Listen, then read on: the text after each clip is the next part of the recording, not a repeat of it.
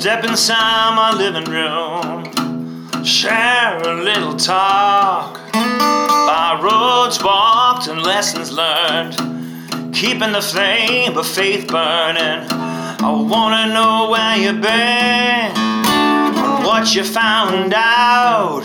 Spread some light in the darkness, spread it all about in the hat, in the hat,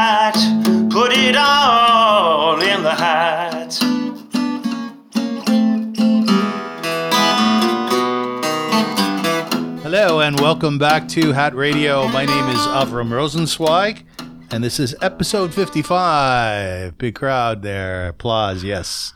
I am delighted to be here, and I, I am here with my very dear friend, Dr. Gordon Arbess. How are you, Gord? Very well, thank you. Great, great. Thank you. Thank you so much for coming up here. I know it took you about an hour to get here from downtown. Thank you for having me. Yeah, it's, it's worth yeah. the trip. Traveling's harder in Toronto now, isn't it? It is. It's a busy city. Right. traffic. Right. When we were growing up, it wasn't this crazy.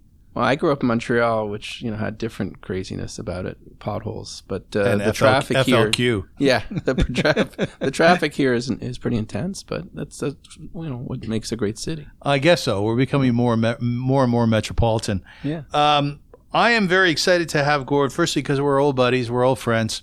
We did we did a lot of work together at Ve'ahavta, Yes. right? You went to Guyana and you went to Zimbabwe, Zimbabwe, right? So you you've made your rounds around the world. absolutely. We'll talk about that. And Gord is also the staff physician uh, in the Department of Family and Community Medicine and director of H- the HIV program at St. Mike's. So you're, you're a pretty auspicious fellow. I think you are. I've been called worse. Yeah, no, I know. I have a few names to call you throughout the show, but we'll start with those. Like for we who are lay people in terms of medicine, in the context of medicine, you know that there is a special place that doctors hold in our community. Would that be correct? Uh, I'd say that's that's the case, but I think it's changed a little bit. How so? Well, I think in the 50s, 60s, you know, doctors they could do no wrong and you wouldn't question, you know, what they were saying. But now I think with the internet and with people becoming more educated, you know, I think people qu- question us, which is a good thing for the most part, mm-hmm. as long as they get their information from good sources. But yeah, we're not sort of held on a pedestal as much as maybe a generation ago. Was it hard to get knocked off that pedestal? Well, I think it's a good thing overall. I, I wouldn't really want to be, you know, uh, sort of looked up upon, uh, you know, on my pedestal. I, I want people to have a dialogue with me. I want them to question it. So the re- reason I asked that is because my father was from the old time rabbis, and they were way up there on the bima, you know, on that pedestal. And slowly, generationally, I think they got knocked off a little bit too. Would you agree with that? Yeah, I think so. And I'm not sure that it was easy for everybody. Yeah, I think it depends on the person. Some people may have trouble with that change, um, and others might be like, "This is cool," you know. And, and and I feel like it's the right thing to to have a dialogue and be questioned uh, in terms of why I'm making a recommendation. I want people to be informed, and I want that to be more of a conversation rather than me, you know, saying this is the way it is. And do people ask you? Do old folks ask you questions? Uh, older people, you're right. I, I think are generally more like, well, yes, doc. Um, you know, and even certain cultures, you know, so you have people from different countries where, uh, or older generations from those countries where they don't question. They just say whatever you say, doc. You know, and they don't want to have that dialogue. Would you ever say to them, "You should probably ask me a few questions"? Yeah, and I do try and do that, but there are certain people who say, no, I don't know what to ask. You're you're the one who knows, you know, knows everything. Is that a greater responsibility to you, or is that just the way it rolls? Well, I think it's just the way it rolls, but I still try and have that conversation to say, you know, it's important for you to ask questions like, do you have any fears? Do you have any doubts? You know, or do you have concerns about what I'm saying? And try and get that conversation going. Right, right. How much do you know as a doctor? And I I don't mean you personally. I mean doctors in general. I think it's harder and harder to know as much as we should because, uh, you know, technology changes and advancements happen. And I think it's really challenging to keep up with the latest data and the latest Yeah. evidence. And that's what people demand, right? That you know the latest developments, the latest, you know, inventions, um, latest medications. And there's so much, especially as a family doctor, that we have to know because you're supposed to know a little bit about everything. And that's, that's a big challenge of, of family medicine. Do you read journals I do. regularly? Uh, probably not as regularly as I should, Yeah. but I try, you know, and a lot of it now is available as an email um, you know, just like a summary of, of the latest things that are important as opposed to going to the actual journal. Um, you know, because it's hard to find time to, to read everything. Well, would you read the Lancet? Like, are there particular medical journals that you think, choose? Yeah, I think like JAMA, Lancet, uh, British Medical Journal. You know, those are kind of the biggies in the HIV field, which I do a lot of. You know, there's certain HIV journals uh, that I might refer to or, or look at specific articles. And and when you're in the middle of a procedure or you're dealing with a particular patient's patient, does does a concept or does an article or or a study that you read does it pop into your head? Is that the way it works? Or do you got to go to the computer and do your data, you know, Yeah, I mean, some things are off the top of my head. You know, not not as many as there probably should be. now that you're older. Yeah, uh, but the, luckily you, you kind of know where to go. So I have certain you know go to websites or, or journals where I can get that information relatively quickly. Yeah. Either with the patient there, or I'll say you know let me get back to you on that. And you know sometimes I'll wait till the next time they come in and I say you know I, I've, I've done my my homework so to speak. Uh, are you ever in a situation where you've read about something which is groundbreaking, a study that just occurred, which showed success, peer reviewed, and you're able to implement it? Like you say to yourself, "Oh my God, I just read about this last week. I think I can do something for this fellow." Yeah, absolutely. Like, So- like can, can you give me an example? Well, uh, diabetes, for example, is one of the most common chronic conditions, right? And as people get older, it's becoming much more common, uh, much more prevalent. And uh, there's this notion now that you know it's not only just important to control blood sugar, but um, you want to reduce someone's cardiac risk, for example. You know, you want to reduce the risk of them having a heart attack or stroke. So there's certain medications that are used for diabetes, for example, now that not only control blood sugar and reduce the sugar, but also reduce the chance of having a heart attack or stroke. Yeah. So that's big, right? And that's uh, certain pivotal studies came out in the last few years, and so that's sort of some groundbreaking stuff that happens. In- terms of studies themselves, I, I remember reading that there was a study done, I believe it was as, at Harvard. Nobody should quote me on this. but it was a study that essentially said there was a study done in Harvard on ABC in one area of the university. And then there was another study done on the same ABC. The conclusions were completely different, Yes. right? Yet they were both published. Yes. So the the question that comes out of that is because something is valid on February the 11th, 2020, how do we know or how much do we rely on on, on the fact that it it'll be good in a year or two or, or 5 years from now? But that's so common, right? You look at most studies, um, and and so you'll do one study, it'll show a certain result, and then another study will either refute that and have completely different results, or it'll confirm the results of the first study. So that's what we see, and you hear that on the news all the time, right? In terms of you know coffee, for example, is coffee good for your heart?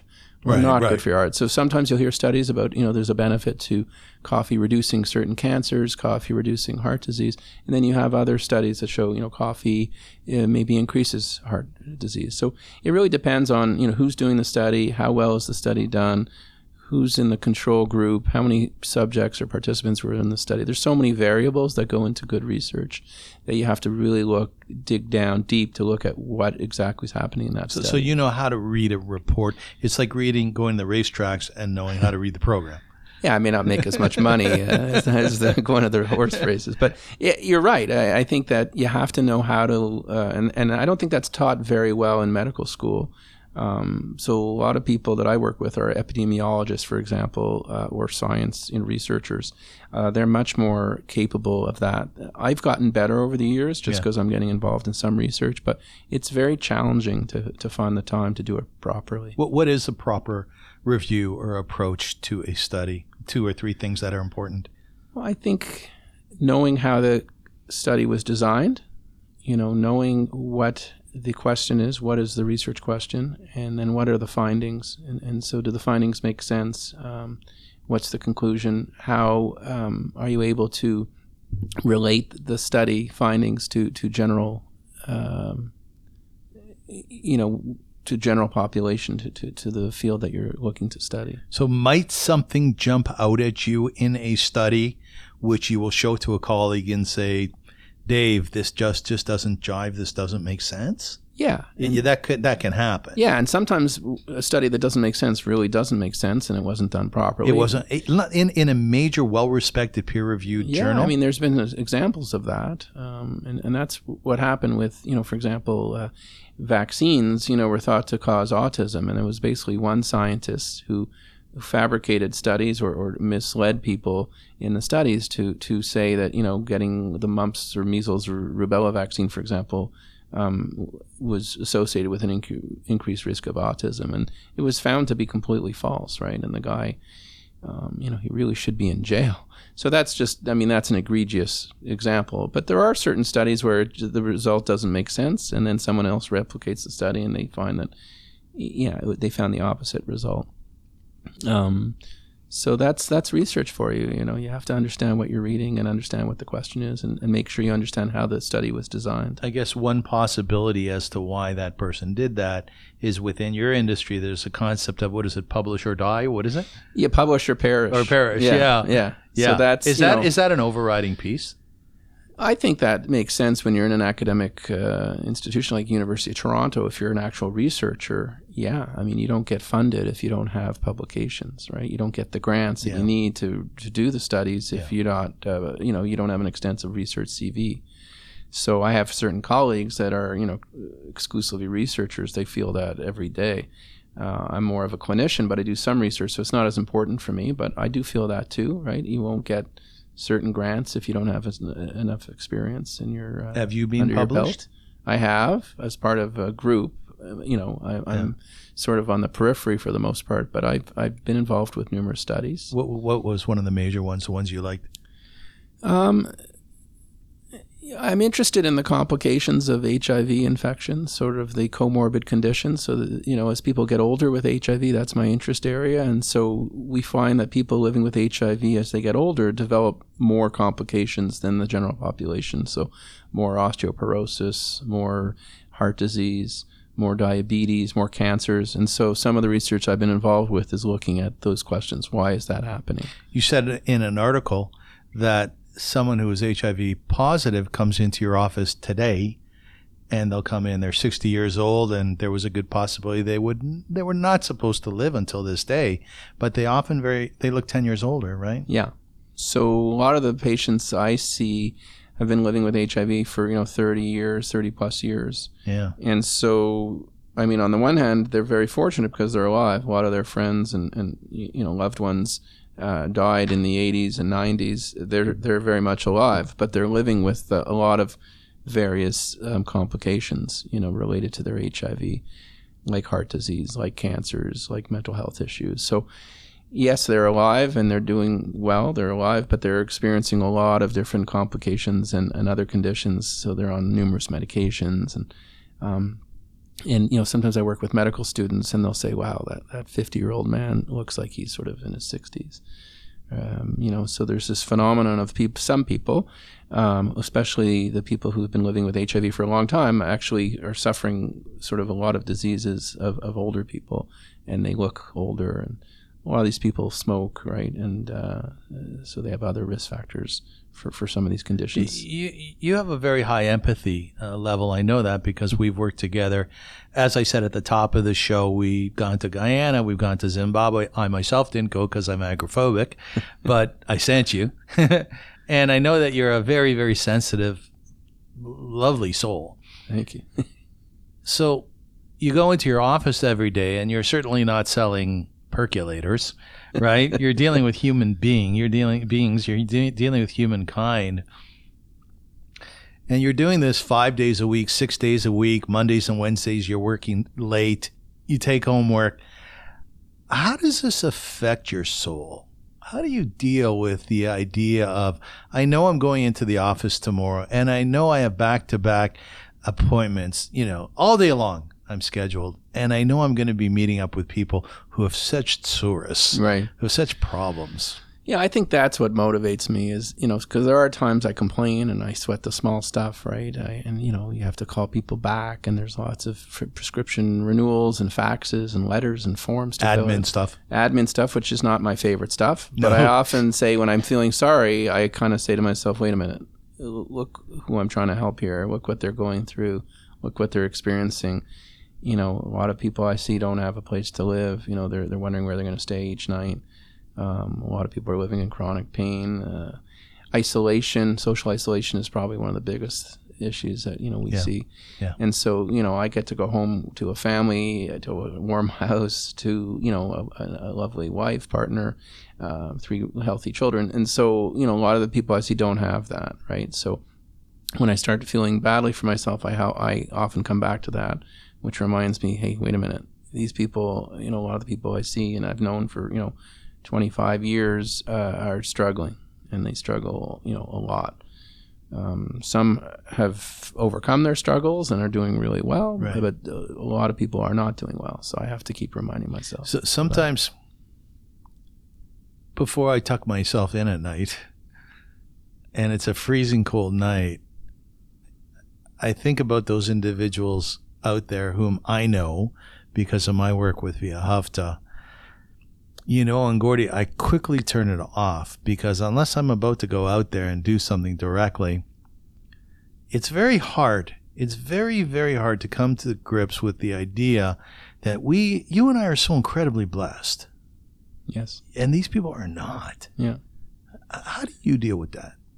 Well, on the other hand, you know, I, I do work with people who, who have faced many hardships.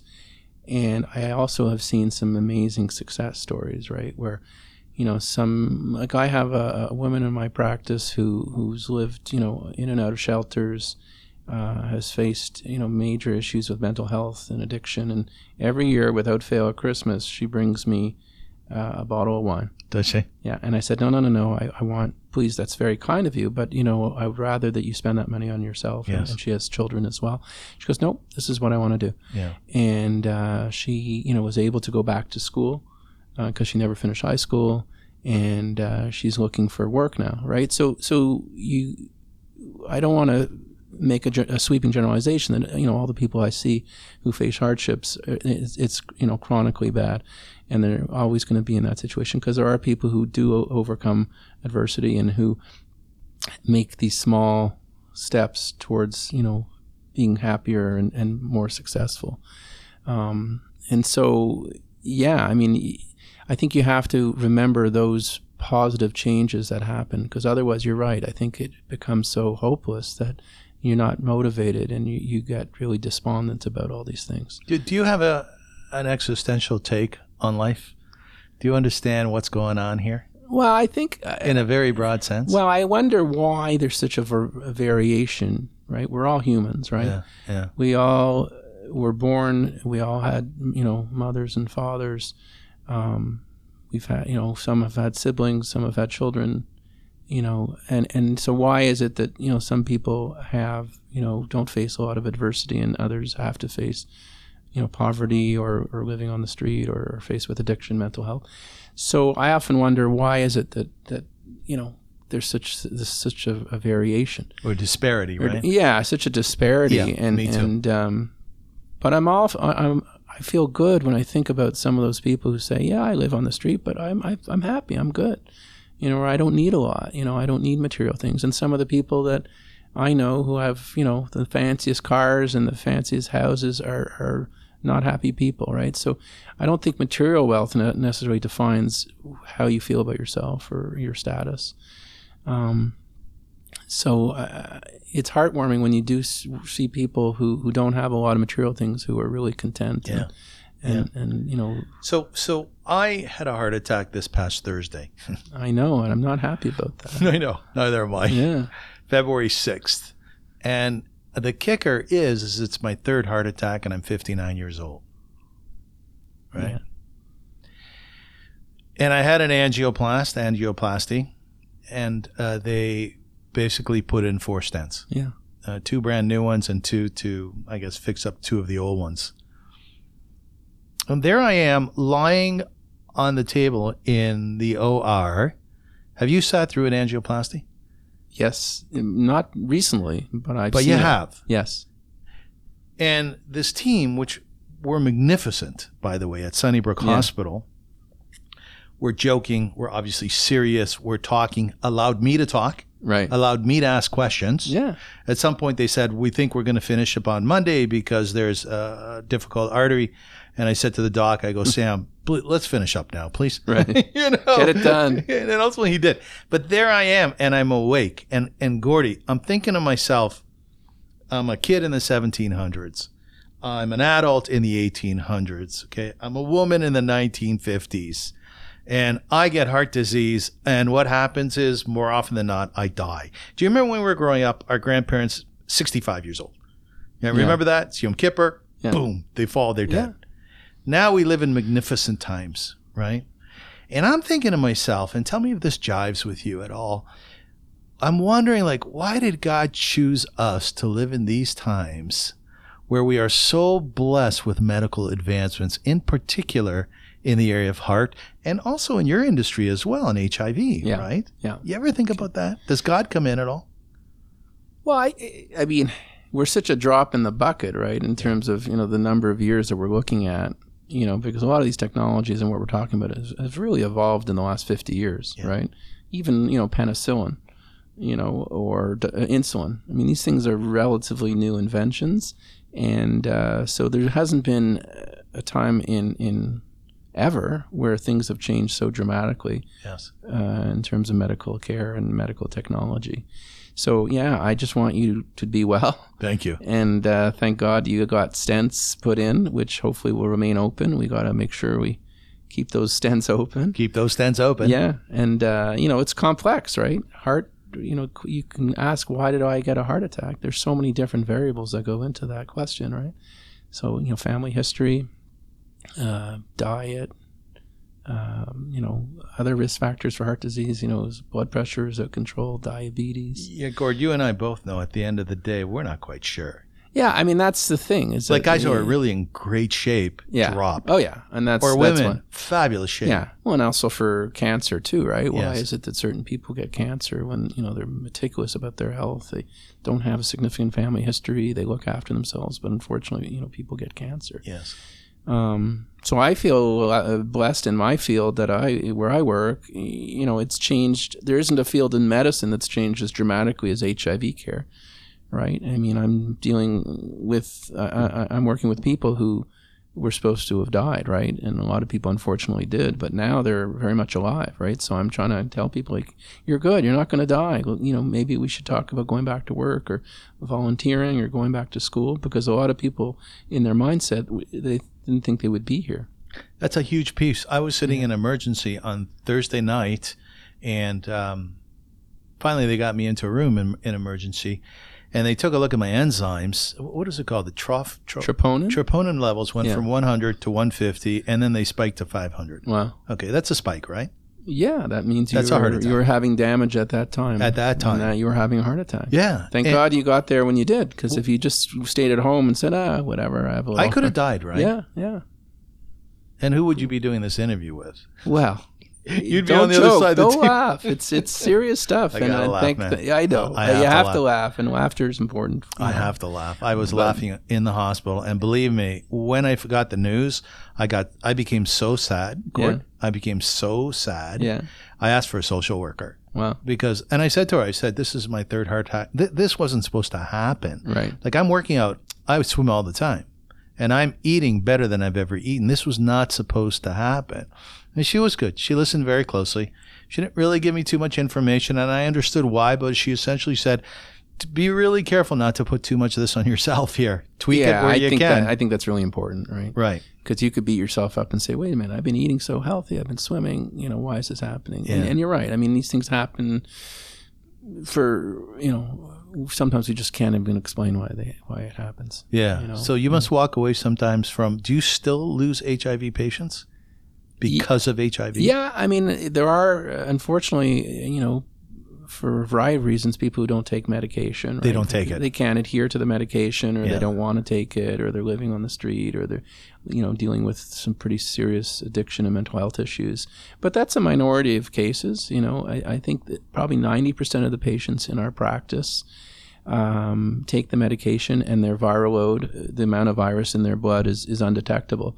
So that allows their immune system to recover, and they're they're doing really well. Mm-hmm. Um, so I, I haven't seen a case recently of someone who died of an AIDS-related case mm-hmm. cause. Mm-hmm. Thank but, God. Yeah, but you know, unfortunately, people are dying of other causes, you know, related to their HIV. So you know, cancers. It's called um, comorbidity. Is that what it's Co- called? yeah, we call it comorbidities. So other conditions that go along with HIV or or along with aging, you know, and, and we're trying to explain, figure out what's causing what, right? And again, it's complicated. So, Yes. Yes. So some of these complications are probably related to HIV itself, the virus. Some of it is because people are just getting older, right? And they maybe would have gotten these conditions anyhow. And some people, it's because of you know traditional risk factors. They smoke a lot, or they drink alcohol a lot, or use substances. Um, you know, live in poverty. These are all risk factors for for chronic disease. I I just want to go back to a question I asked a few minutes ago, which you successfully dodged. you go to temple, Yeah, right? Holy Blossom. You go to Holy Blossom, Absolutely. right? Great temple. It is. Yeah, great, great spiritual leaders. Yes, fascinating wonderful. place. They refurbished it in the last few years. It's gorgeous, right? It's a beautiful space, Yeah, but I was going there even when it wasn't a beautiful You've space. been involved in, for a long time, and I think you've been doing some volunteer work out of there as well, right? Yeah. I uh, I mean I was the chair co-chair of the social action committee. So That's we- right. You know, and, and Holy Blossom. The reason I'm most attracted to it is is its sort of heritage and in doing great social action work and um, and that's always been sort of the mainstay, one of the pillars of of, of, of Holy Blossom. Um, and then I was on the board of directors, which you know it's it's, it's stressful Yes, to say the least. being on the board of a of a religious institution. I do. A whole, I actually do a whole show on that Yeah. one. Everybody Oh, talks yeah. about that. Yeah. I think you'd rather be an HIV doc than to be, you know, a Right. chairman of the board of a synagogue, right? Well, you know what? I, I think they do great work, and uh, because of that, I think there's a lot of politics, and you Yeah. know, a lot of people have strong opinions, and that's but they're passionate. So that sometimes I think that's where it stems from, right? People just all wanting to do good things. By the, by the way, I have my uh, my books out on the table. I've been studying Talmud and Chumash, which is five books of Moses. The bottom red book right there is an interpretation on uh, the Chumash again, which is the Pentateuch, and it's ra- by the late rather, uh, Rabbi Dr. Gunther Plaut. Yeah, the Right. Plaut commentary. Yes, the Plaut commentary. He's the guy. Yeah. I mean, he was the rabbi and rabbi emeritus for so many years. Huge, And you huge. go, I was, uh, I forget where I was in. Um, I, anyways, I've been to different places, you know, to for bar mitzvahs and simchas, and and and you pick up, and then there it is, the the, the uh, Plaut commentary. He's an amazing human being. I once picked Yeah. him up to take him out on our homeless van. He went out for the evening, and I was deeply honored to be picking up Rabbi Plaut. He's a huge rabbi, huge Yeah. man. And I'm looking in the rearview mirror, and I said to him, Rabbi, I just want you to know. I said, I'm really honored uh, to be picking you up and taking you out on our van. He looks at me and goes, You know, Avram, cut the shit. yeah, I mean, I think that's the type of guy he was. He was a I mean, cut I, I attended guy. his um, birthday party. I think it was his ninety Yeah. fifth or 90, 90th birthday party at Holy Blossom, and I went up to him. I, you know, I didn't really know him, but he was very kind to me, and to, you know, was very appreciative that I had come up to, to chat with. him. And his DNA was fabulous. His mother got her BA, her BA at 100 years old. Oh, I didn't know. Oh that. yeah, wonderful Oh, stories wow. in that family. Wow. wonderful. So the question you successfully dodged before. so you're in temple. You're saying the blessings, one of which is Rofe Chole Amo Yisroel, that God should help the sick amongst us. Right? Right. Do you believe? Do you believe that there is an energy within that? That as you reach out through prayer to God about the sick, let's say those whom you tend to, those whom you know, those whom you're saying a prayer on behalf of, who are fellow congregants at the temple. Do you believe there's a true energy there? That that, that prayer, Rofei Cholei Amo Yisroel, do you believe that has an effect? That's a great question. I, I don't know if I have the answer to that. I think that there's something to it. I do. Yeah.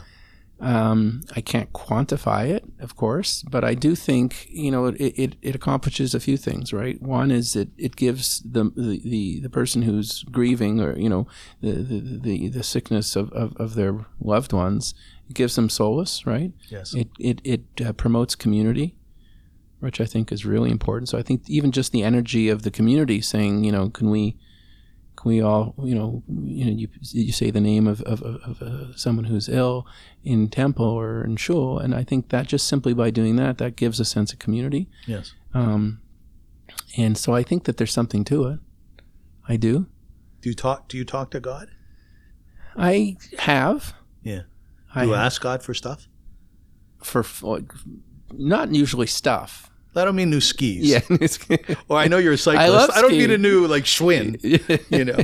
no, I, I I think it's more conceptual. Yeah. For me, like uh, in terms of concepts and and uh, um, I don't ask for sort of specifics, but it's more of like a gestalt, uh, more of a conceptual thing of, you know, good health and uh, being content. Yes. You know, I think that's probably our biggest problem in, in life right now is is people who have you know you were saying earlier we have so much we have we're so blessed, but I think a lot of people don't even realize it. They don't take the time to stop and really appreciate. So that's something I'm trying to work through um, in terms of gratitude, which I think is uh, a North American phenomenon that a lot of people we, we just we're go go go that we don't even stop to understand what we have. You know, Shaquille O'Neal, um, in his eulogy of sorts for Kobe Bryant, I mean, this this seven foot giant was crying yeah, a lot, and that's exactly what he said. yeah, He said, "I'm gonna slow down. I'm gonna slow down. I'm Yeah. gonna phone those people whom I love, because we take so much for granted." But And why does it need? Why do we have to wait? You know, for something horrible to happen, Yeah. or you know, a loss of a loved one, or you know, an accident, for us to kind of stop and say, you know, I'm going to hug my family. You know what I mean? Like I do, I do. It's so I think we need to do a better job, and I, I need to do a better job of that. I tell you, there's there's a theory that I've been thinking about. Uh, there's uh, Rabbi Fohrman who has this wonderful website on the uh, portion of the week in Torah. It's called Aleph Beta. If you follow any of these, take a look at this because it's brilliant and it's accessible for those who are well uh, steeped in Torah and for those who are really uh, new at it. And he talks about why Abraham, why Moses in this portion has to really start to develop courts, has to develop judges. And it's an interesting theory, and I won't go into the minutiae of it, but basically his theory is is because standing alone, when Moses was uh, isolated, when he was the only one who was responsible for the Jewish people, what can come out of that is this tremendous sense of power, unchecked power. Right. And when you have this unchecked power, you essentially believe, metaphorically, that you are God, that you can hmm. accomplish anything, and therefore you don't take those step backs and look or step back and look around and see the details, see what's going on in your world around you, and what you really truly need to respond to. So basically, Rabbi Fohrman said is that Yitro was telling him, "Hey, listen, man, you're not in this on your own. Right. You need colleagues. You need support. You Yeah. need help. Which, again, if you take a look at your work at St. Mike's, you're surrounded by teams. You're part of teams, yeah. right? I mean, that's key to I think any anybody's work. Yeah. Uh, if you want to be successful and you want to accomplish, you really have to collaborate. Um, and I'm very fortunate that I work with so many amazing people. Um, I don't think we could do the type of work we do, like in an office on my own. I just couldn't do it. You're a good team member, too, I remember. I think. No, I remember. You're welcome. No, I remember. So you went to Guyana with Ve'ahavta. No, I went to Zimbabwe. You did not go to Guyana. I did not go to Guyana. I was supposed to go to Guyana, but I never ended up going. I think because um, I think my son was born around the time that I was going to go, and I just I think I think Sharon said like you know you went to good time. Zimbabwe. Maybe it's not a good time right But now. But you would have gone otherwise. Oh yeah, yeah. And I kind of knew about the project because Oh, I was getting ready to go, and I, I, I kind of knew, you know, like Mike was, you know, an incredible colleague and mentor. You know, he he we went to Zimbabwe together, and then he says, well, "I want you to come to to to um, Guyana." That's what it was, yes. And so I was aware of the research that was going on in Guyana and, and, and provided some input there, but I never actually got my boots on the ground uh, in Guyana. But in Zimbabwe, we did great work, and uh, we, Mike continued that for a number of years. yeah, you want to talk about the study that what we did in Zimbabwe? Uh, yeah. So I think, you know, in Zimbabwe, it was like another world, right? When at the point we were there, and uh, Paul Thistle, uh, Dr. Paul Thistle, was an obstetrician gynecologist from Toronto, Salvation Army doc, who uh, I think came to see Mike in his office and said, "Listen, I'm working in Zimbabwe. Like, I don't want to get HIV. What do I do?" And Mike obviously took interest and said, "What do you mean you're in Zimbabwe?" He goes, "I need help. Like, can you come down? I'm an obstetrician gynecologist, and I'm seeing AIDS cases, and I don't know anything about it." So That- that's it. That is the story. That's, that's the story, Yeah. yeah. And and I think he was in Mike's office as a patient, basically saying like, "Is there any medicine I can get in, to prevent me from getting HIV?" So that's how we ended up in in uh, Zimbabwe, and uh, you know it was unbelievable to see what was going on, right? Because people would come walking from you know miles and miles away to get care, and these were very very sick people. And if we didn't get a chance to see them because we were so busy, they would just walk back home and try again the next day. And that was at the point, you know, in the late '90s, early 2000s, where people were were dying uh, at a very high rate. Um, and so at that time, the main way of preventing HIV was was trying to diagnose HIV in w- women who are pregnant, because a lot of women would get pregnant and they would know that they had HIV and they would not only suffer themselves, but they would pass the HIV to Yes. their infant. So the idea at that time was to provide medication to the woman um, to prevent transmission to her baby. It was AZT. It was AZT, and then for a while we did a, a there was a newer medication called nevirapine, which would be less toxic and easier to take, and so we were very early on doing these studies, um, and sort of on a shoestring budget, and um, w- it was really remarkable. And I think it was the brainchild really of Mike who, who said, "Let's do this," you know, and he he took risks and took chances, and uh, we were successful in, in really setting the stage for, future studies and future care to, to prevent transmission Yeah. to, to from mother to child. Yeah, the amazing thing about this, from my perspective, is that Michael was the director of our international programs as a layperson. I think Rachel Lassery was the director as a professional within Ve'ahavta. And, and yeah, you guys went to Zimbabwe again, shoestring budget.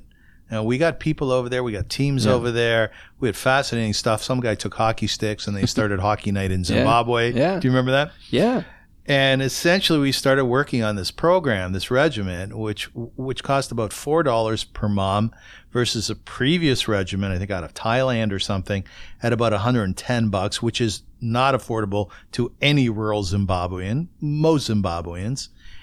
And I think the World Health Organization started to look at it. yeah, It was effective, right? yeah. So they took the regimen that we were looking at, and that became, you know, one of the mainstay ways of preventing transmission from mother to child. So that was really because at that time it would have been prohibitively expensive to treat everybody Right. Now, fortunately, all these years later, this has become the standard of care: is that you treat everyone who has HIV and you make sure that they get undetectable, so they don't transmit to other people. Similar to what we have here.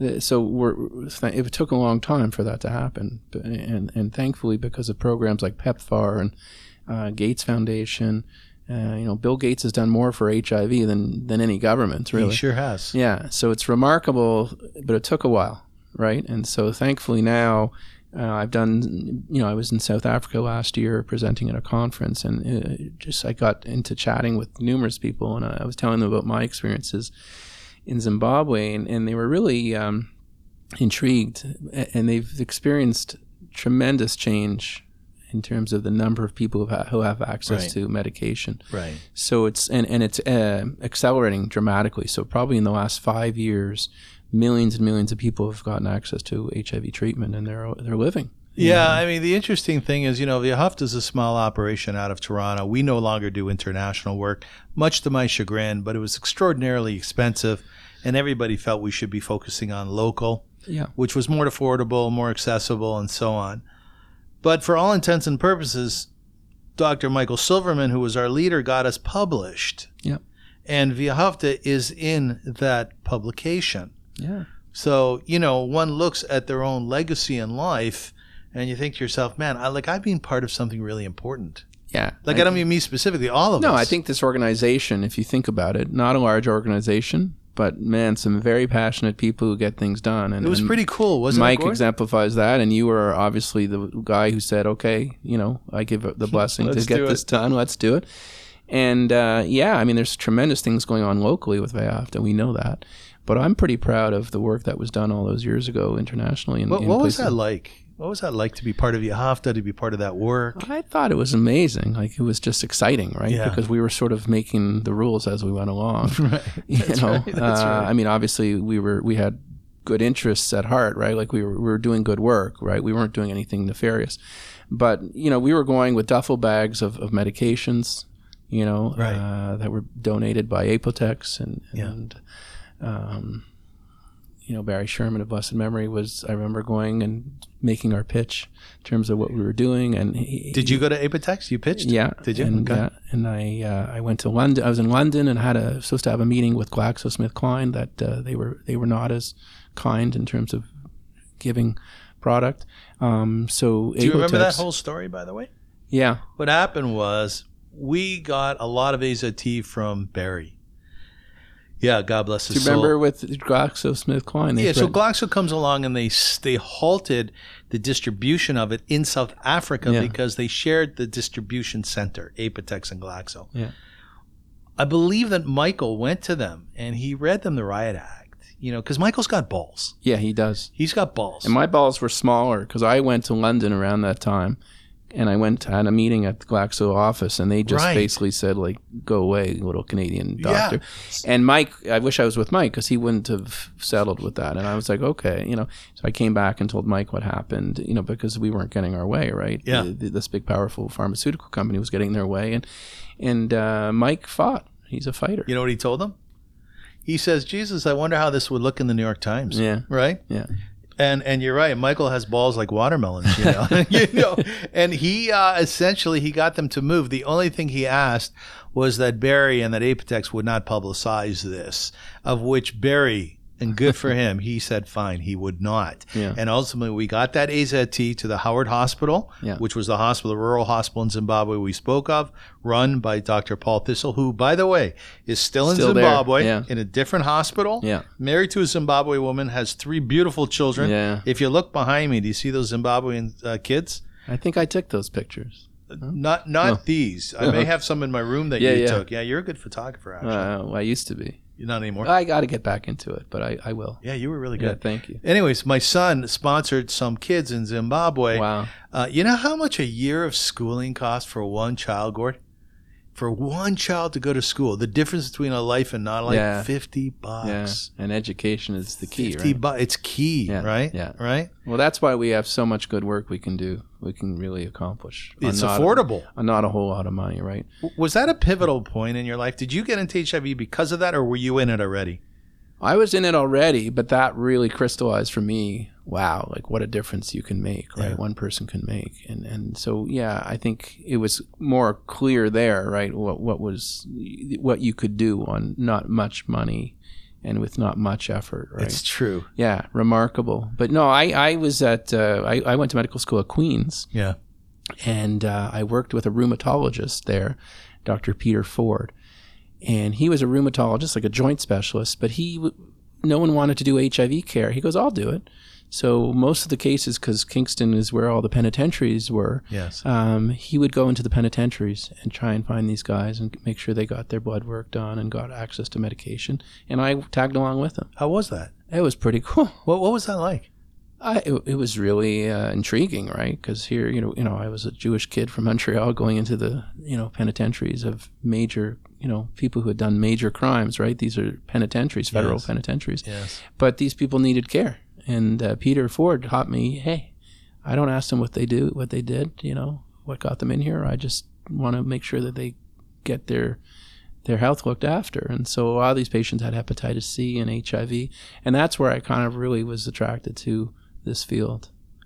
Were you scared when the bars clanked behind you? No, I was like uh, charged up. I thought, Were you? that- yeah, I wasn't scared at all. And you know what? I, I still to this day have a lot of patients who are inmates, and uh, you know they come in their jumpsuits and with their they're shackled, you know, and um, they're some of the nicest people. yeah, You you're know? right. In, in your office. in my yeah. office, they're Yeah. polite and they're motivated to look after themselves. And I don't really get into what they did or you know to to get them there because I don't really want to. I don't think it's important for Do you what I s- need to do. Do you see the shackles when you're helping them? yeah. Or Yeah. no, I, I know you see them physically, but Oh. at some point, do you just do they? You know, I- after a while, you don't see someone's imperfection, if you will. You know, Yeah. I, I'm assuming these guys become human to you. Well, that's that's what I mean. I mean, I, Yeah. and and this goes back to what we were saying earlier. I mean, this a lot of these guys, you know, they have mothers and fathers, or maybe they don't have mothers or fathers anymore. Uh, but you know, they have people who care about them, um, and you know, they grew up in you know in the same country I grew up in, so they deserve to be treated. You know, I mean, I have a duty to treat them right. I can't say I don't want to treat you because you murdered someone. Yes. Um, and so I don't really think about what they did. I just think about what I need to do to look after their health. If Ca- that makes sense. Ca- Carol and Bernie must be very proud of you. Your mom and dad. They must be.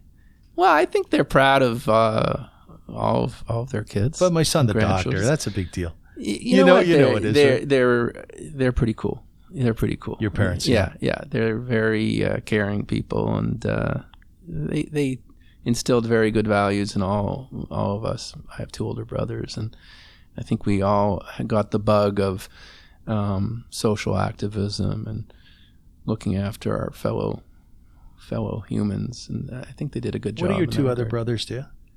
Uh, my brother Bobby lives in Victoria. Yes, I know that. He's uh, he's a, a free spirit, a real uh, a wonderful guy. He he's an activist, a real activist, and uh, mainly in environmental causes and indigenous causes. So he um, he's out there. When you when you watch the news and you listen to the protests, he, he's the guy in the forest, and he's the guy you know. Uh, protecting indigenous lands and making sure the pipelines aren't being built, and so he's he's still there. You know, he's fifty some odd years old, and he's still at it, like as as he was, you know, thirty years ago, I remember him. I remember your brother. Yeah, Is he married with kids? uh, he has a son, Misha, Yeah. who's um, uh, eighteen. Lovely, lovely young man. Yeah. Uh, great kid, and uh, he was common law, but they're no longer together. But they're they're very friendly and on good terms. Is Misha like his dad? Misha's, uh, I think he's his own kid. Is he? Yeah, I think yeah. he really appreciates. They live in a beautiful, you know, part of the world, right? And so they're very into, you know, kayaking and being out in the water and uh, hiking. So I think he's really into that. But I also think he's developing his own identity, and I think he, you know, he he wants he wants what a lot of his peers want. I think, you know, and so uh, I think he he likes both both aspects of life. you And know, what the- about your other brother? my other brother Dan in, is in New York City. He's a lawyer by profession and uh, ran a hedge fund for a number of years. Yeah. And now he's you know he's very involved in. Um, uh, he's sort of involved in some boards, and uh, more importantly, he's he's really involved in uh, Middle East politics Oh, is he? and trying to creatively find solutions to the Middle East uh, peace question. So yeah, I mean, he has uh, he's amazingly uh, passionate about finding a solution, and he's traveled extensively to Israel and knows a lot of people on the ground and a lot of the politicians, and he's written a lot in in major papers. And How does he feel about Magazines. Trump's plan? I think he, I mean, ultimately he he created that plan. Uh, he was the one who sort of created that framework, and he he went uh, to Israel and met with Netanyahu and met Your brother? with, yeah, and met Oh. with uh, Palestinian leadership and proposed these things, and he wasn't received all that warmly at the time, but he and he you know he has some connection to Jared Kushner, and so he, he's actually very involved and Wow. is, yeah, and has written extensively about it. And uh, he gets things done. He's got big balls like Mike Silverman, and you know, very gutsy, and he just gets things done.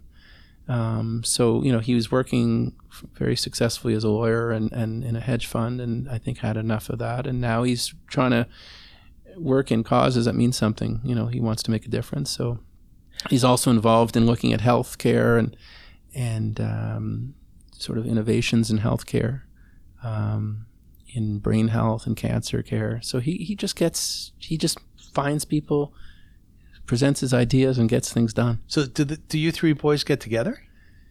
Uh, not as often as we should or as I'd like to, but my mom turned 80 last Yeah, year, so we, we surprised her in Montreal. Did you? You guys all flew there? We just flew there for literally for the day. We each had a meal together. And, How was uh, it?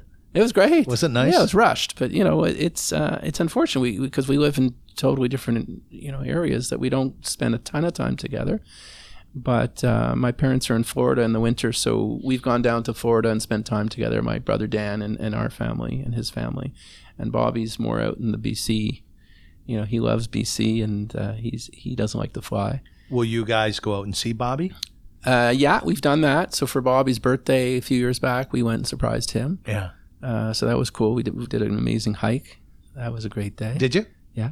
Yeah. Well, did- did- I'm assuming when you guys were three young lads, you did what three brothers did. You beat the crap out of each other, right? Well, I was the youngest, right? So I was. Did they beat the crap yeah, out of they you? would beat the crap out right. of. Yeah. So when you get together, is there some of that where you kind of revert back to your boyhood together? You know, the three. I of you? think we have a good sense of humor. We have lots of You jokes laugh a lot? and little inside jokes. And Yeah. yeah, you know, noogies and uh, yeah. Right. power flicks. They, I used to get a lot of those headlocks. You know, so they Yeah. they still do, we still do a little bit of that when we see each You know, other. you know what I find interesting, Gord, is that um, when you're at your office, when you're at St. Mike's Hospital, and you're doing your doctor work, you're uh, an auspicious person to so many, because people rely on you heavily. That's you know, Doctor Arbess. I know some people call you Doctor Gord. I think a lot of the homeless call you Doctor Gord. I hear that on the street, right? Uh, Am I- am some right? people do. Some yeah. do. But you're an important guy, right? So you're seen as such. And then it's funny. And then you get together, your two brothers, and they're flicking their fingers. Oh, yeah, yeah. you know what I mean? Yeah, yeah. It's like the disparity in Oh, life, no, right? no. How you are here, and then Well, I'm more are. like the non, not serious, not auspicious guy. That's that's more me. But yeah. Well, what, what's really cool, I mean, in that light, I, I was reading about the awards that you you've received. You received the Dr. Vincent James Hughes Physician Humanitarian Award, um, which which is an award for someone who demonstrates outstanding compassion, respect for human dignity, and caring of patients of all ages. Right?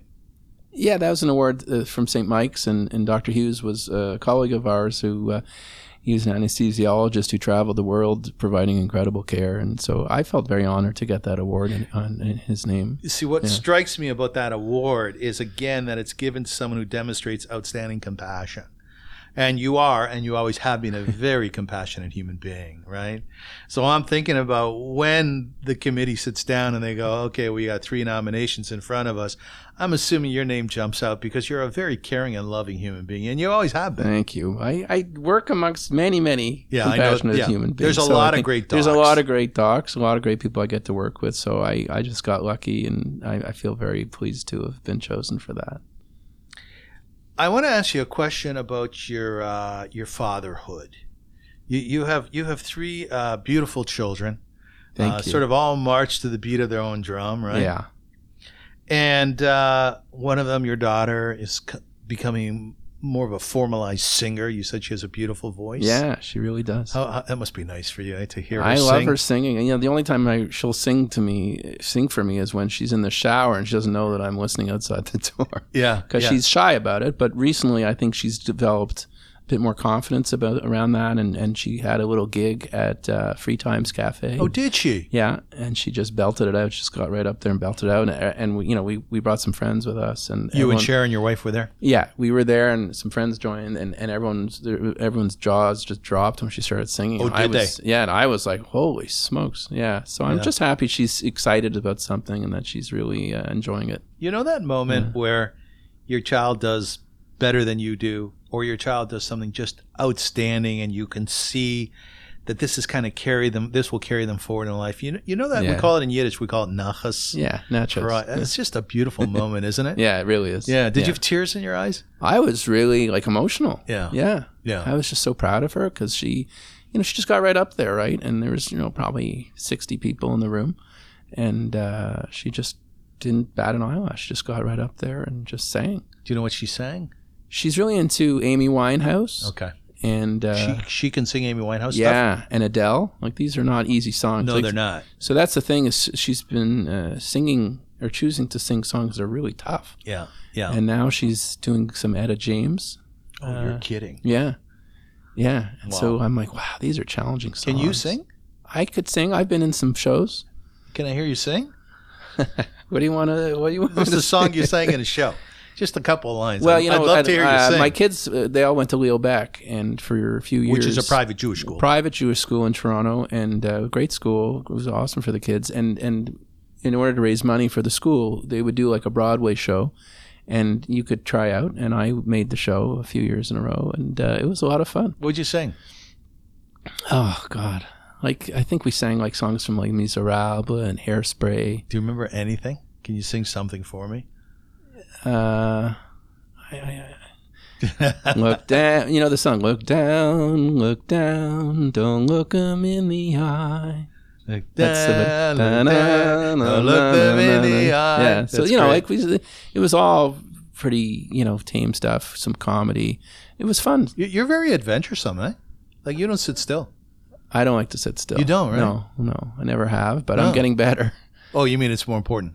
I think you know Sharon's taught me like, can we just sit and relax for a little bit And talk, and- feel the yeah, and so I've gotten a lot better with being able to sit. But I'm I'm a little bit restless. I've always been that way, and I, I never I don't like to actually sit. So I, I, I stand, you know, when I'm in a meeting and Yeah. someone offers me the chair because you know I said no, I'm good. I'm gonna stand. I just I don't like to sit for too long Right. because I tend to fall asleep too if I sit too you long. nod off, do you? Yeah. And then your son, you have a son, uh, another son, and and uh, and you said that he's just he's a very cool kid. Adam, yeah. Things happen for him. Right? Adam's great. He's great. He's he's waiting to hear about universities for next year, but he's one of these kids who's just you know loves life and really uh, has a lot of friendships and uh, very popular. Yeah, yeah. Everyone wants to kind of be around him. Where do you see him going in terms of his education and career? He's looking at engineering, I think. Okay, okay. And so, uh, but he's one of these guys. I think you know he's wanting maybe to be an orthodontist. He's talked about. He spent a little time in an orthodontist office. So I told him whatever you want to do. Would you want any of your kids to be a doc? I I honestly don't care. I, I think I want them to do whatever they want to do, Yeah. and if it happens to be medicine, I'd be thrilled. But um, so far, I think you know our daughter Liv is maybe the most likely to go into medicine. She seems to be really interested and, and sort of seems very passionate about science and about helping people. And she's 16, so we'll see where that goes. Yeah, I mean, I, I guess the core of my question is, as a father of a 13 year old, I see now that there's something about us existentially where there's a bit of we want our kids to be us, right? There's a bit of that, yeah. right? Like you have a certain spiritual bend. One of your kids is religious in terms of orthodoxy, you're more reform. That can cause a rift. You want your kids to be, in some ways, you. I don't know. It's dramatic what I'm saying, but yeah, I think probably ways, in no? a subtle way, you, you. I think you want them. I mean, ultimately, it sounds cliche, but you want them to be happy and content and Of course, of satisfied course. and accomplishing, and you know, um, and uh, but I think, yeah, ultimately, you want them to have a similar outlook on life that you have. Right. Yeah. Right. Because we believe that our outlook is correct. Most days. Most days, yeah, right? Yeah. This is how I was brought up. I've worked on myself. I've Yeah. developed my value system. And therefore, I would like you to have this value system. Right. I wouldn't. Yeah. I wouldn't necessarily impose that on them, but you know, in a subtle way, I'm hoping that that kind of permeates. That's right. That's to, right. to them. Yeah. So then you you you have your son uh, Josh. Yeah. Right. And Josh is a beautiful person. Thank you. Yes, he Uh, He's a lovely human being. Um, I think I was at his bar mitzvah. yeah. Yeah, I was at his we bar uh, mitzvah. we had Spencer West at his bar mitzvah, Right. Right. um, who um, is a motivational speaker, and and we uh, we packed uh, knapsacks for for Haiti, and then we went to Haiti For Ve'ahavta? through for for Ve'ahavta because he said I don't need presents, you know, and so you know a lot of kids today, thankfully, say I don't need you know more presents, you know, more money.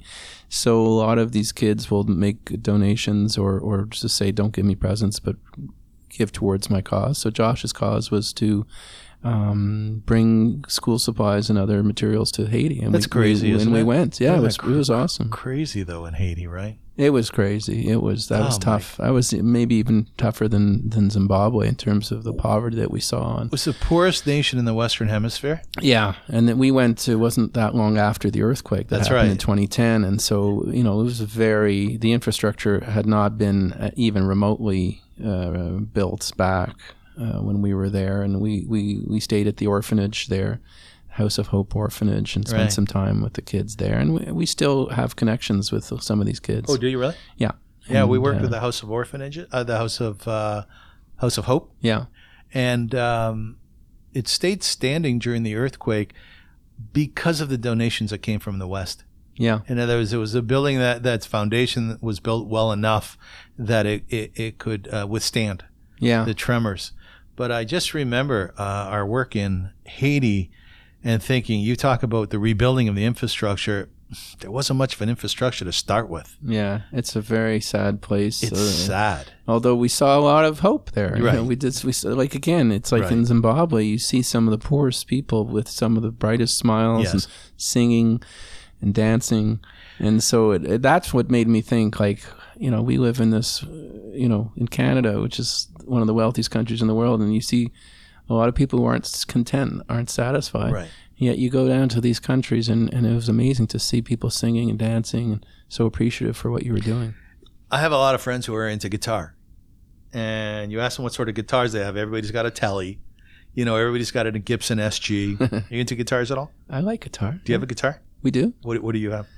I, we have a Yamaha. Okay, have a Yamaha. yeah, a brand new one. Is it a nice That's one? Liv got it because she's getting into guitar. So beautiful sound. Yeah, Martins, you know. yeah. There's a picture in my bedroom which was taken by one of our volunteers. I don't think you took it. and it's of a guy who's shepherding two oxen. Wow. In other words, he's holding the rope and you can see the two oxen. And he's playing a guitar. And you know what his guitar is made out of, Gord? It's a jerry can. Wow. And there is a piece of wood. I'm assuming he cut it from a tree for the neck of the guitar. Wow. And I remember seeing that picture and asking one of our volunteers if when they could when they went back if they could see uh, if they could find this fellow because I wanted to send that guy a guitar. Wow. But you think to yourself exactly the point that you just made. They really have nothing. He's probably happier with the guitar he has than if you sent him some fancy guitar, right? Well, maybe. Yeah. Yeah, maybe. I don't know. I, I don't know. Maybe, but the point really is that when you have next to nothing, Yeah. you cherish Very that much. little bit. Yeah. For sure. cherish that a little bit. I remember there was a study done of how much we own, let's say you and I here in Toronto, versus how much people, uh, uh, uh, how much they own in rural Zimbabwe. And I think there were six items that each household owned. And you know, you remember kids would share shoes if they had shoes at all. They would have one pan for cooking. Yeah. If I asked you to go through every single piece of materialism you had in your home, you would say, Alvin, you're nuts. Yeah. I don't have time for that. I have way too much stuff. Yeah. Look around my house. I have way too much stuff, right? Yeah. But, but in somehow there's an inner joy that comes from the lack of that materialism. Mm-hmm. Not that we should romanticize it because they have rough lives, yes. right? But there's something to, to, to see. But that's, that- I think this generation's changing. you do, do you? Well, from the reading I've done, a lot of the, I forget what they call this generation now, but they don't want to have stuff. They they're more into you know uh, experiences, Hmm. And some of the weddings we've been invited to of younger people in the last few years, you know, they don't want sort of the dishes, you know, the selection of dishes that we had, and they don't want to accumulate stuff. So I think this generation's also maybe for environmental reasons or just that seems to be the, the desire is to have less stuff. And also, they're probably tapped out on all, all of our materialism, which doesn't necessarily bring love to the home Right. because you're so worried about maintaining all your stuff. exactly. So I want to ask you about Josh. So Josh is a beautiful guy. How old's he now? He's uh, 20. Okay, good. And um, he, all of his life, has had a very, very severe stutter. Right. Right, very severe. Is it? Was it since since he was little? I think probably since the age of six or seven. Yeah. Yeah, I'm not sure exactly when. Did it just come on? Yeah, it seemed to come on, you know, probably over a short time period. Yeah. And um, he's dealt with it beautifully. How, He's- how he's- is how has he dealt with it? I think he, uh, you know, he ultimately doesn't let it affect who he is and what he does. Um, so he is the first person to put up his hand in a classroom situation or in a public situation to, you know, volunteer an answer to a question. Uh, he's given speeches. Yeah. He, you know, was the valedictorian at his school. Oh, was he? He introduced Justin Trudeau at, at his school and did the introduction. Um, and so, you know, if you didn't know him, you'd say, oh, wow, that's a severe stutter. It's never let him get in the way of, of what he wants to accomplish. And uh, he'll, It, it would be on the real severe side, right? I think it's, I, I mean, I don't know how you would grade it, but it's, it's, it's a moderate to severe. Because I remember him. I remember him at his bar mitzvah. Yeah. And I also remember him afterwards. I was doing a class at Beth David Synagogue, and he was part of the class. And um, I, as an adult, would throw out questions to the group. And I have to tell you the truth, I was a little bit uh, nervous, you know, about him answering the question, your son answering the question, knowing that it would take a while for him to get it out. And I'm sorry for that. I yeah. Oh no, that's and that's I was nervous, you know. but I think that's what Josh has been successful in doing is he lets people know, hey, it's okay. He Like, d- he does do that. Yeah, and I think that that's you know because I see it too, and I've been guilty of it too, where I you know I try and I used to try and answer questions for him, you know, to, or help him along, and that's what he doesn't want, right? He doesn't want to. Would be he tell your Dad, don't do that? Yeah, yeah, yeah. And so he's taught me that. And he's also been able to say, you don't have to feel uncomfortable. I'm, I'm good with this, you know? he, he would say that. Yeah. And he's, it's, and he's, you know, constantly saying, this isn't, this doesn't define me and it's not going to get in the way of what I want to do. That's giant. It's yeah, it is huge. It's, he's taught me a whole lot. That's He for has. sure. Oh, yeah. He has. Yeah, he really has. I, I remember, in light of what I was saying a moment ago about that group, I myself was a little uh, scared about, you know, her, uh, pitching a question his way. But I must tell you something. The kids in the group were respectful of him, were caring of him, and were inordinately patient. yeah. Much more so than I was. And I was thinking, ah, the beauty of those young souls. Oh, yeah. And I, Right? but I think what you experience is what he experiences is that generally the older generations, Yeah. um, even you know my my parents you know or in-laws you know they have good intentions and good hearts of course but i think that they're more uncomfortable with it right and whereas you know the younger kids working with him or his peer group or friend group totally supportive right and they're patient more much more patient Yeah, isn't that Um, and, interesting? and i think josh has found that that the it's generally the older people who are you know they want to fix it too right? So you know a lot of people say you know what are you doing for their stutter? Or what what's happening? You know and it's like hey this is what it is right? And Yeah. josh isn't bothered by it and uh, so he doesn't want to be fixed you know? He feels like he's doing very well and he is doing very well. I mean he's in a very high end uh, engineering program at mcmaster. What kind of engineering? mechanical engineering. Yeah. And you know he goes for job interviews and gets the job that he wants. He and, does. yeah. And he has to make presentations in front of people in a work related situation and he, he does it right? Yeah. and then he doesn't let it get in the way. And i don't thankfully i think the majority of people support him and are patient. And i'm sure you know unfortunately he's also faced you know sometimes where people aren't as caring and patient and maybe provoke laughter or teasing. I'm, he's definitely experienced that but i think for the most part he he just you know perseveres Have you ever had to read anybody the riot act because of your son, who were poking fun or were being inappropriate? Like I- as a dad, that must be. I can't remember the last time I felt that way. So I feel very, you know, thankful that I haven't really seen a significant uh, situation where he was being taunted or, or you know, teased because of it. And, and your wife Sharon, she's a very special woman. I'm assuming that she was great with all of this, right? Yeah, I mean, she she exudes patience. She and, does, and right? tolerance. Yes, yeah. yeah, She's very, very patient, very special. And she's an author. She is an author. I love that. yeah, she's a very good author. What's her book called? uh, Me and My So-Called Friends. Mhm. So that was her first uh, novel, young adult uh, novel. And um, together with a teacher, they, they've developed a workbook with which uh, they take spe- the themes of the book and they've created this workbook to work with classes. So um, the class will work with the, the kids read the book and then they discuss the issues of the book through the workbook.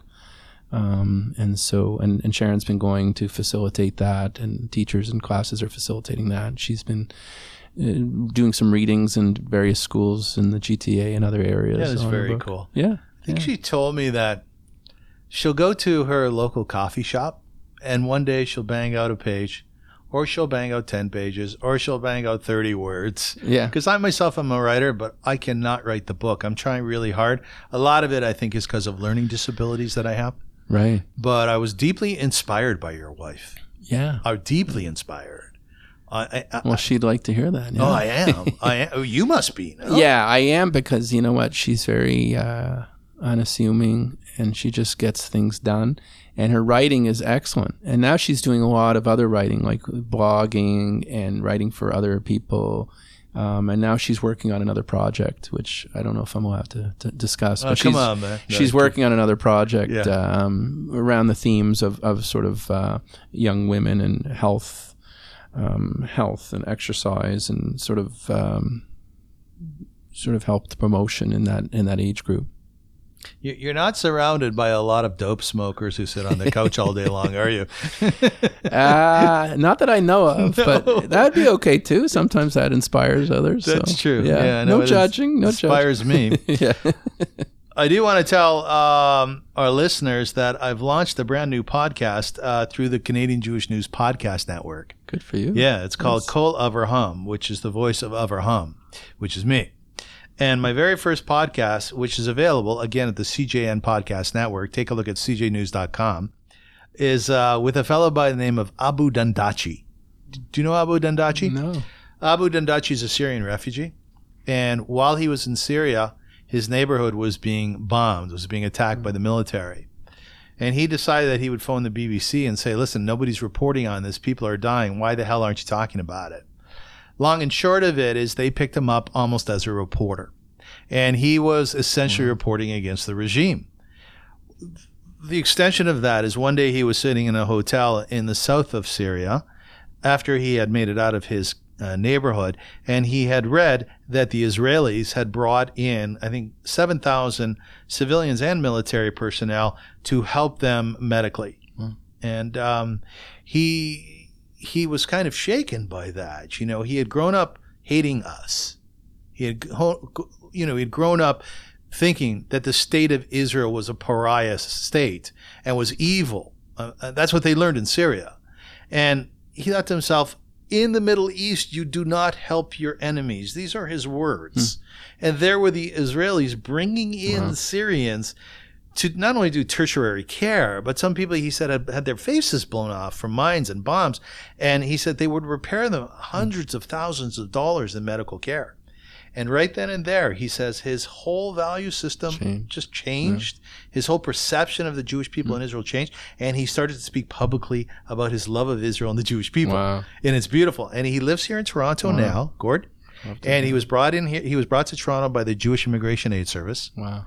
Um, and he is a very, very appreciative man and a very good friend of ours. Wow. A very good friend I'd of love ours. to hear that. I'd love to meet him. So it's on Kol Avraham, and it's the Canadian Jewish News podcast network. So I have kind of two Right podcasts on. going now, right? Good for you. Yeah, I can't make a nickel, but you know how it goes. It's okay. You're doing good work. I have to figure out how to monetize Yeah, this. And I would ask people please to uh, take a look at that. I do want to tell you, in light of what you know, what I'm trying to make this show into, which is, I think, a reflection of beauty and kindness and goodness and all of the positivity that we crave so much of. Certainly, in light of some of the negativity or much of the negativity that exists in our world, I came across a wonderful website which I would ask you to take a look at. It's called the goodnewsnetwork.org. Are you familiar with it? Yeah, someone told me about that. It's all good news. Yeah, yeah. You- Well, it's you need all good that. news. You need that. You need that. yeah. And uh, let me tell you two or three of the uh, articles that they have in there at present. Um, one is that they collected furs from people because furs are not in vogue anymore, as you know. And they distribute them in Afghan- Afghanistan to individuals who were cold, who were needed them. Well, Can you imagine that? Yeah. So your mom has a mink stole. I bet your mom still wears fur, doesn't she? For sure she does, right? But let's not say your mom then, okay? Someone gives up their uh, their Siberian, you know, fur, and they take these and they take them to Wow. Afghanistan where people are freezing and they're very poor, many of them, and they distribute them, which is very smart. Here's the second piece, Corey. Tell me, did you watch the Super Bowl? I did. Are, are you a football fan? I am. What what'd you think of the outcome? Uh, I thought that was the right outcome. Kansas City? Yeah. Did, were, were you surprised at the you know, turnaround? uh, well, it's interesting because uh, my son is a huge football fan, Adam, and he said, "Dad, the team that deserves to win is the team that's had some type of adversity."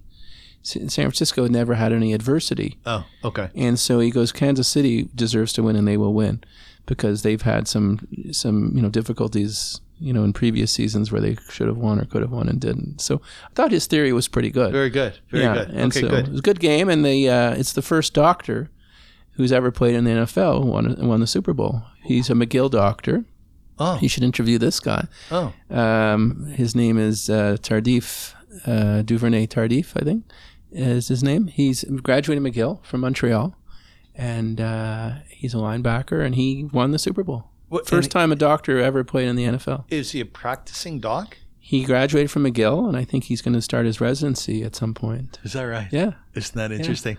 yeah. Were you he- docs going, yeah, yeah? Well, I just think it's. cool. I thought it was cool I coming from that. Montreal and being a McGill. I was at McGill too, so so just you know, I love a that. doctor from McGill, uh, winning the Super Bowl. It's pretty cool. You know, I loved after Ken Dryden finished Yeah. goaltending, he becomes a lawyer, he Lawyer, writes a yeah. book, he becomes a politician. That's pretty he's, cool He's stuff. another cool guy. But yeah. another piece here in the goodnewsnetwork.org is that 30,000 pounds from the Hard Rock Stadium where the Super Bowl took place was gathered after the game and distributed to the homeless in the Florida area. you mean food? Food, Okay. Wow. 30,000 pounds of food. Wow.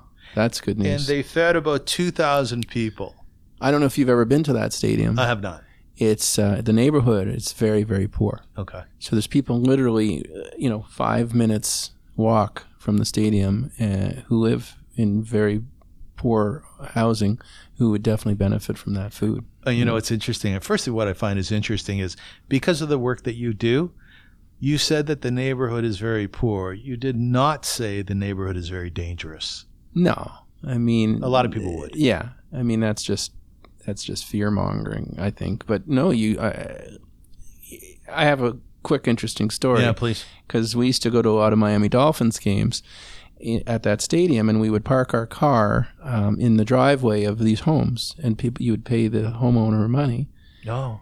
And so I got into chatting with uh, one of the guys who, who who lived there, and then I went back the next year. And I, I, because I had such a good chat the year before, I parked in the same spot in the same driveway and had the same chat. That's pretty cool. And it was cool because I made a little connection, and he was saying that he relies on these Sunday ga- home games to make some money, right? Because instead of people parking in the parking lots right at the stadium, a lot of people will come and park their cars in his backyard. yeah, that's So he had like 10, 12 cars in his backyard, and he does that, you know, every Sunday home game, and that's how he makes some money. that's fabulous. Yeah, so I felt good. It's inventive too. yeah, and he was just a cool guy. He had a very scary dog, but he was a cool guy.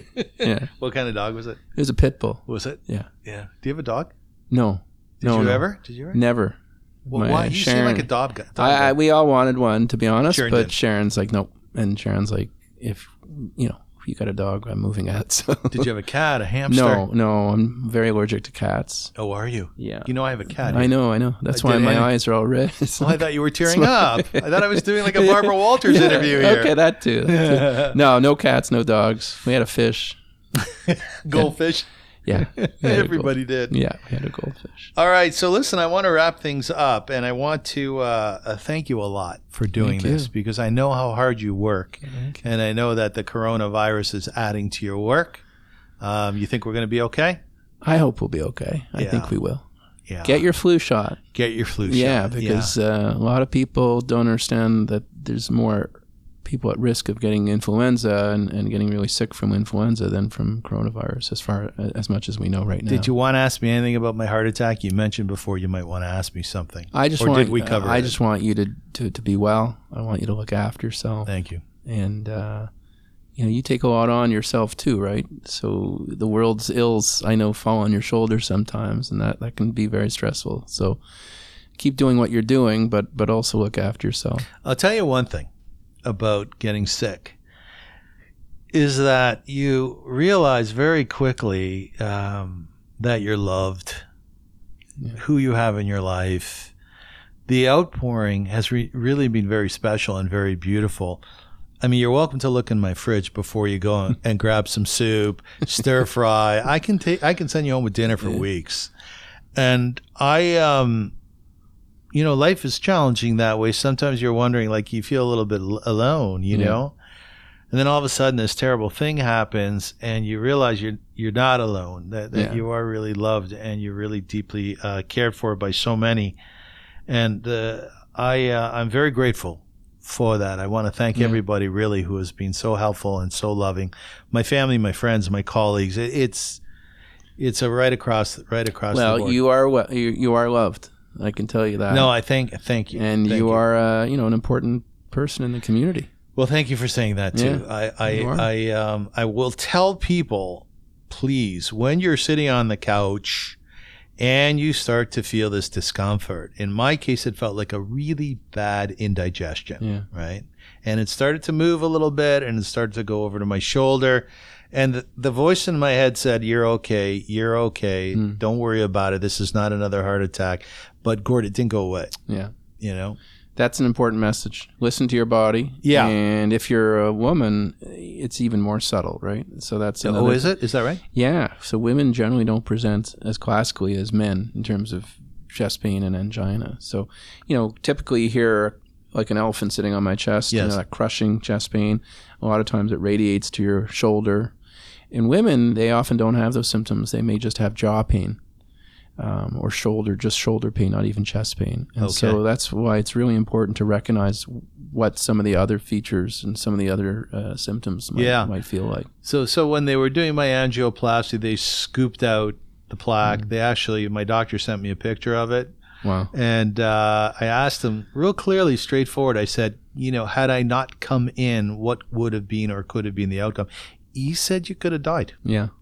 That's serious stuff. Yeah, and you know, uh, as I said, I'm a father of a 13 year old. I'm 59 years old. I, I have a lot of life in front of me, and Yeah. uh, to consider that as an as, as a possibility is very very daunting, Yeah. and there's a sadness that comes along with it. So I would ask you, please, you know, study up on what a heart attack um, might feel like. I can only tell you that it's really. Uh, it's very discomforting and it's it's painful and and, and it hurts and um, again it probably plays out differently in many people but if you just have that sense something's not right here and it's in your chest or even lower right Yeah. then phone phone an ambulance Yeah. Got to check that. doctor told me there's a lot of people who say i'm going to be okay and Yeah. they're they're not they don't come in Yeah.